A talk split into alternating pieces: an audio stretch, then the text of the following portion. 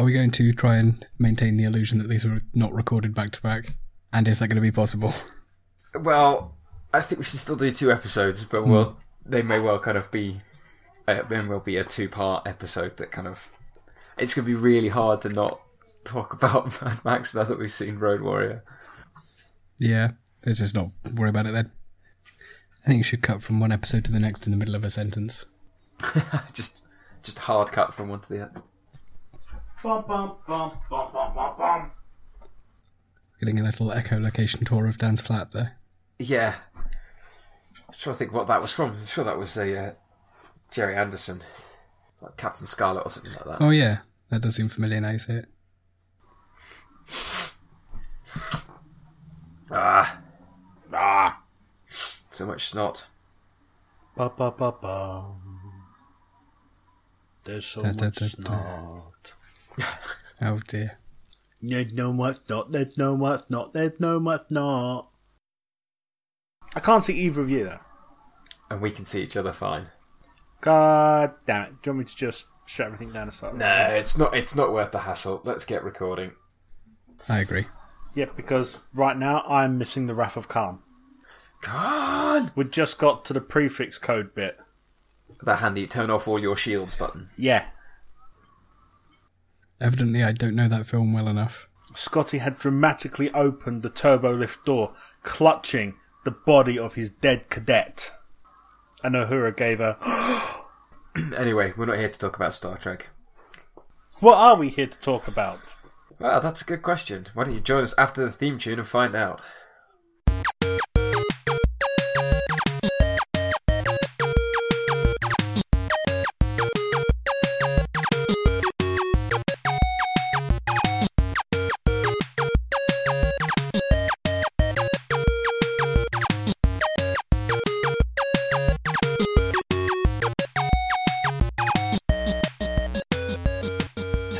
And welcome to this week's episode of Remedial Nerding, the podcast where three nerds force each other to watch something that they really should have already seen. Your friendly neighbourhood nerds this week are Nathan, Dan, and me, Paul. Remember, there's no such thing as a bad nerd. I was actually waiting for the theme tune to kick in there. Yeah, we're just going to sit around for roughly the amount of time it takes for the theme tune to play, so Paul can just layer it straight in. Hello and welcome to episode 22 of Remedial Nerding. Bit of a change of tack this week. We're going away from science fiction and more to science faction, maybe? We're off to the Australian outback for Mad Max. Science faction. Well, that was only on the basis that I, I think this is actually a documentary of Australia in the 1970s oil crisis rather than any kind of work of fiction. I actually thought I was, was watching the wrong film for quite a long time. I didn't really know what I was watching for quite a long time. Well, because I was fairly confident that Mad Max was a post apocalyptic film. But as you say, this just appears to be Australia in 1978. So last week we recorded with Dan and Nathan in the same location. This time when we watched Mad Max, it was me and Dan in the same location, and I remember I remember talking to Dan about what was happening on the film more than I remember the film. Yeah, it's it's one that is definitely a sit and go. Do you know what's going on? It's about an hour and a quarter of not very much happening, and then sort of 15, 20 minutes of a lot of stuff happening. Oh, just like Batman versus Superman. That's not what we're here to talk about. I had a lot of questions, like, here in my notes, one of the questions was Axe Attack, colon, did they know that guy? Why did that happen? Who were the other people involved except for Toe Cutter? I recognised him. I think part of the problem is that a lot of people look quite similar in this. They all look kind of 70s. They all look seventies. Yeah, I. This is the problem because it's been what thirty six years. I can't distinguish between what was meant to be crazy future science fiction fashion and what And was just what people were normally wearing. Yeah. Yeah. Similarly, the safety standard seemed incredibly lax, but was that just the nineteen seventies? it was kind of lurid and sexual and violent, but was that just the nineteen seventies? Most people seem to be on cocaine most of the time, but was that just the nineteen seventies? I guess we'll never know. And as we watch the second film, or have already watched it, As it goes, was it a good film? Well, I quite enjoyed it, and I can see why it was so profitable. But the, and it reminded me a lot of other things. I remember saying to you, Dan, there's a bit of a vibe about it that reminded me of The Warriors, Yeah, another sort of 1970s film. But there was a hell of a lot of nothing going on. but then there is a hell of a lot of nothing in Australia. True. But we do have to remember it, this is essentially, I suppose, at the time, quite a, a modestly budgeted indie film. Is it four hundred thousand Australian dollars? Yeah, and it made 100 million US in the box office. That's just insane. I do not understand why, because in my opinion, this is an awful film. it's very unclear what's happening most of the time. No one has any motivations to speak of. The film does just pick you up and literally drop you in outback Australia, and it's just like, yeah, um, work it out for yourself. That whole first chase scene, you just haven't got a fucking clue what's going on. I, this is strangely enough, I was thinking about this. The only person in the film who has a goal and works towards it, as opposed to just reacting to whatever's happened, is that guy who's being chased in the first chase scene. who I think his name is um, the Knight Rider. The Night Yeah, Rider, yeah. the Night Rider. Yeah, and his motivation is I really want to get in a car chase. so I'm going to steal a car and drive it as fast as I can until someone chases me. Until I have a near miss, at which point I attempt to soil myself and drive into something else and blow myself up. Yeah, with drive into a giant pile of red barrels. crazy bog-eyed special effects. So she's got a rubber mask and inflated it. Those horrified eyes. That was the best practical effect in the entire film. Reused at the end of the film as well. Yeah. I thought I thought you would like that. I was half expecting to see a couple of guys stacking crates of chickens at the side of the road and a big stack of watermelons, They did go through a caravan. carrying a plate glass window across the Yeah, back two again. two people on a big sheet of glass, maybe a rack for carrying suits on or something. Maybe I've just seen Wayne's World too many times.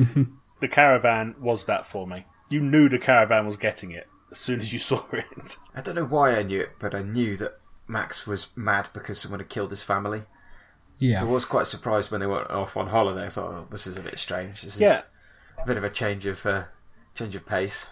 Well, see, this is the odd thing because as soon as I saw them, I'm like, okay, so these two are going to get killed at some point because they're in that proud tradition of women in cinema. They exist to get murdered to make the male characters more interesting.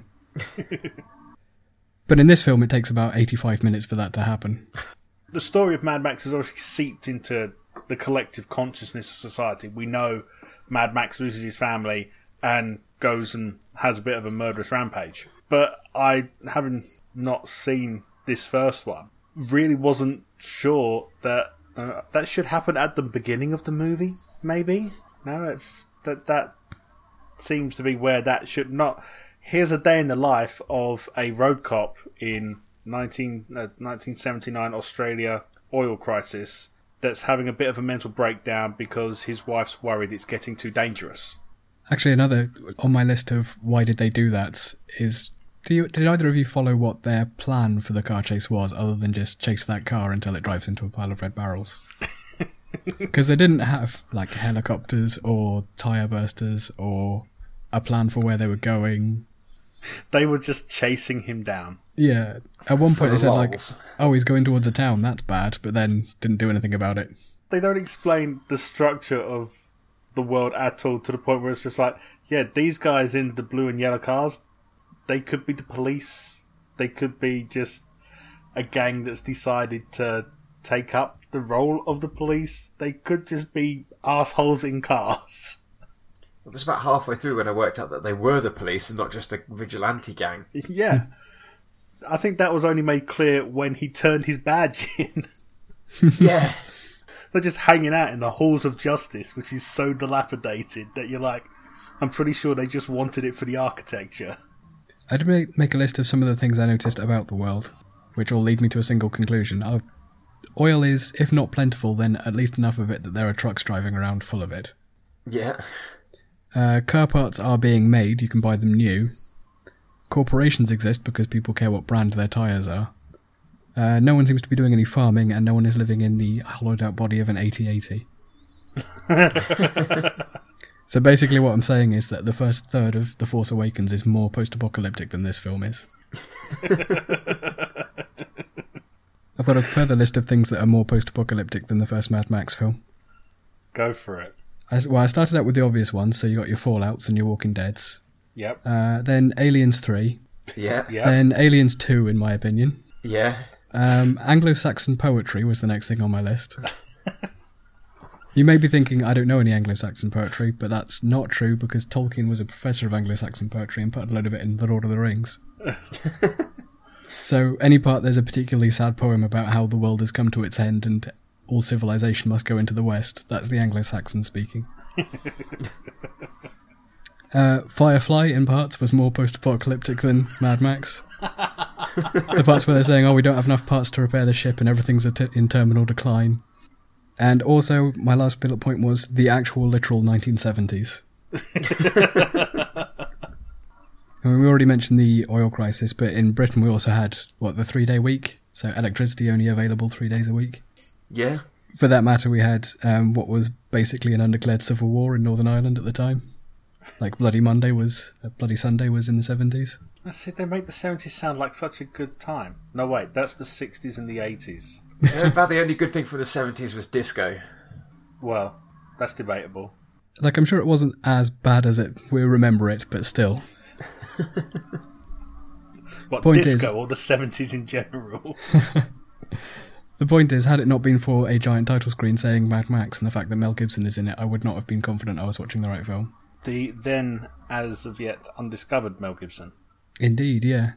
According to uh, Wikipedia, which so I don't know if it's true or not, he didn't actually intend to audition for the role. He was just giving someone a lift to the auditions. If that's not true, it is still the greatest story. Yeah. Well, it, the story goes that he'd actually like, um, I think, been in like an accident or a fight or something previously, so turned up covered in like bruises and with a big swollen eye. a bit scuffed up, and they're like, Yeah, yes. they said, "Do you want to audition for one of the like um, biker gang people?" Basically, yes, okay, but I'll come back next week when I've had a haircut and a shave. So interestingly, I've just I'm looking at um, like the influence of Mad Max, and it was cited as quite uh, one of the major inspirations behind the Fallout series. Without getting ahead of myself too much, especially the dog, the dog meat was inspired by the dog from Mad Max Two. Not from this film though. Yeah, Mad No. Max Two. Yeah, We'll talk about that next week. yeah. I always thought that Fallout and the dog was based on, came from the, the book, wasn't it? A boy and his dog. Wasn't that something that they were citing as the big influence for Fallout? I wouldn't have thought so because, well, maybe that was yeah. There is doesn't it that is post-apocalyptic. post-apocalyptic wasteland and one boy and his dog wandering the wastes? Well, yes, except that the dog is psychic. You don't know that dog meat is not psychic. Well, I suppose that's true. he does seem to appear out of nowhere when you've left him behind for quite a long time. exactly. A boy and his dog is a lot weirder than the title implies. Put it on the list. Let's not. If you want to hear a podcast about a boy and his dog, I can recommend one to you. It is from a series called Fight the Future. I think it's on YouTube, so you can just search for it if you like. So then, Nathan, marks out of ten for this film. Zero. I would not hesitate to say it is is goes on the same list with me with Signs, another Mel Gibson film. Another Mel Gibson film, yeah. In that, and in fact, The Wicker Man, I'll say. In fact, I'm going to put it a rank lower than The Wicker Man because that at least was creepy and interesting. I've not seen The Wicker Man. No, I've Well- not seen The Wicker Man either. are, are you judging it on today's movie standards? Or are, is that a judgment on 1970s Australian independent cinema standards? I have to admit, I'm not a big fan of 1970s independent film from Australia. or maybe I am, I just don't know that most of my favourite films are, fall into that category. I base that on the fact that those three films I named are all ones where I came out of it at the end saying, well, I wish I'd done something else with my last 95 to 123 minutes. So I'd rate it a- probably about a seven. However, when I thought, oh, maybe I should watch it again before recording, I then thought, oh god, no, I can't do that to myself. yeah, I, I think that was the discuss- discussion we had while watching it of what would we rate it, and when you look at it in context, it's like yeah, that's like seven, maybe an eight at a big push. No, when you look at some of the effects that they had, and considering it's such a low budget, yeah, we'll give it a seven, eight on that scale, and then like I say, you go to go. Do I rewatch it? You go, uh, I don't. No, I can't bring myself to do it. So you're kind of going for fair to moderate, but impressive when you consider what they had to work with. Yeah, Yeah. I just came out of it not liking anyone. and not being glad that anything in it had happened. Didn't really feel it had told me anything about anything. I came up with a personal theory of mine, which is that uh, Toe Cutter, who is the main antagonist, the biker guy, my theory is that he is a werewolf. And the, re- the reason I say that is that if he is a shapeshift- shape-shifting form of malevolence who exists for no reason than to cause people suffering, then at least he'll have some reason for doing any of the things he does. Other than just being an asshole. Yeah. I mean, as it is, he seems to be like actively choosing to make life hard for himself in order to cause Max problems.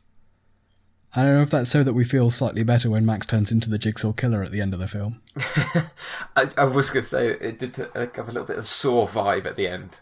Yeah, it's something. It's the same scene that happens in Saw, and it also happens in Watchmen. I don't know if it's in the film version, but in the book at least, Rorschach does it to someone. Uh, no, it's in the book, but not the film. Yeah, I was say, I've not read the book, but I have seen the film, and I don't remember that scene being in the film. Oh, I love Rorschach. He's all kinds of messed up. It's all your favourite kinds of messed up. Oh, hang on. Here's a, something in my list we hadn't talked about, which is: was the sound incredibly weird for you two, or was I just watching an odd, odd version? Um, I can't remember. We watched the same version as you, though. The sound was okay. I see. I was watching it with headphones on a phone, whereas you two were presumably watching it on a TV on a sofa. Yeah. so I think I had more. Get that TV off the sofa. I had more opportunity to say things like, "Why are they walking downstairs and there's no stair sounds? Why is the outback completely silent? Why does everyone's line not quite match their mouth movements?" ah, well, there's a, reason for that, though, isn't Yeah, I think I had. They they redubbed it because the Americans couldn't understand the Australian accents, so they redubbed it with American accents. Yeah, that's the thing. When we watch the second film, suddenly everyone's hundred percent more Australian. In fact, I do remember saying to you, Dan, about there being slight desync with the uh, Yeah. the voice, and we weren't sure if that was I think we actually a went a codec fact issue. find, didn't we? or whether or not it was the dubbing. Yeah, I just found that quite distracting. It reminded me, uh, in a way, of The Good, the Bad, and the Ugly and other westerns like it, but they were all filmed. Well, I thought they were filmed in Italian, but apparently they were just filmed in whatever the language of the actor was. so, like, some Right. scenes were entirely in Italian, some scenes were in a mix of Italian and English. And then they recorded separate Italian and English tracks and just dubbed the whole film in both cases. But that's Clint Eastwood who barely opens his mouth when he speaks, so it's less noticeable. Car. Hey, John Mauritians, Elizabeth. yes, strong bad reference in. Ah, Homestar. Weirdly enough, there is a Strong Bad reference on my notes for part two. So, in summary, Mad Max, not the great cult classic that it's been made out to be, more of a kind of shitty documentary about an oil crisis. No, I wouldn't say a documentary. I would say it's like a pilot episode, is what it feels like to me. Where they haven't quite figured out what the format is, but it's good enough to get someone interested. Or in this case, it's good enough to make a hundred million dollars, I guess. Maybe there was just nothing else like it at the time. Maybe we've we've just been spoilt by movie and that post-apocalyptic trope. I did wonder that slightly. If cinema was full of happy stories, that this coming out as a yeah, shit's gone bad and we're running out of petrol, and people are killing each other in motorcycle wars. That- I can see that selling. Well, I don't know, because you already mentioned A Boy and His Dog. That was like five years earlier. Um, when did Quadrophenia come out? Because I How, almost m- got that how many list of- how many Americans read The Boy and His Dog? I thought it was a film as well. Maybe not. Yeah, Quadrophenia was the same year, but I guess that could be before or after. I'm, I'm guessing that maybe not a lot of Americans watch that. It's a very British movie. But yeah, I did wonder about whether or not we've been spoiled by on like the stunts front. Hmm. Because there's a scene where I actually made a note of it because he extremely obviously drives over a ramp and flips the car, and it's the kind of the Wilhelm scream of car stunts. The one where you see the ramp as two cars drive past it, then the third car hits it. Hmm. So yeah, if I didn't already recognize that when I saw it, maybe I'd have been more impressed by the car fights. There was that cool bit where the guy had his hand ripped off by the car, and then they came to get his hand back, and then the old woman locked the gang of armed murderers and rapists in the shed, and that was a bit of high action and drama. when she's um, threatening them with the um, the farm shotgun, I guess it is. Toe Cutter himself actually says, "Oh, I hate guns," but in such a high camp way that I couldn't tell if he was sarcastically mocking her or not. But then he does get in the shed, so maybe he was being sincere. I don't know. Anyway, maybe we should mash the big button and proceed to Mad Max 2. Can, can we can we talk about his family's death before we go? Or what, they got run over? Yeah. One, she gets out the car. Two, she runs down the road. Rather than into the Bondu. Yep. Hey guys, I don't know if you've ever seen a film called Prometheus. but I heard there's this scene in it. Yeah, I I did say, well, part of me was saying, why don't you go sideways, miss? And part of me was saying, oh, so we finally got to killing the family then. We've, we've reached that point.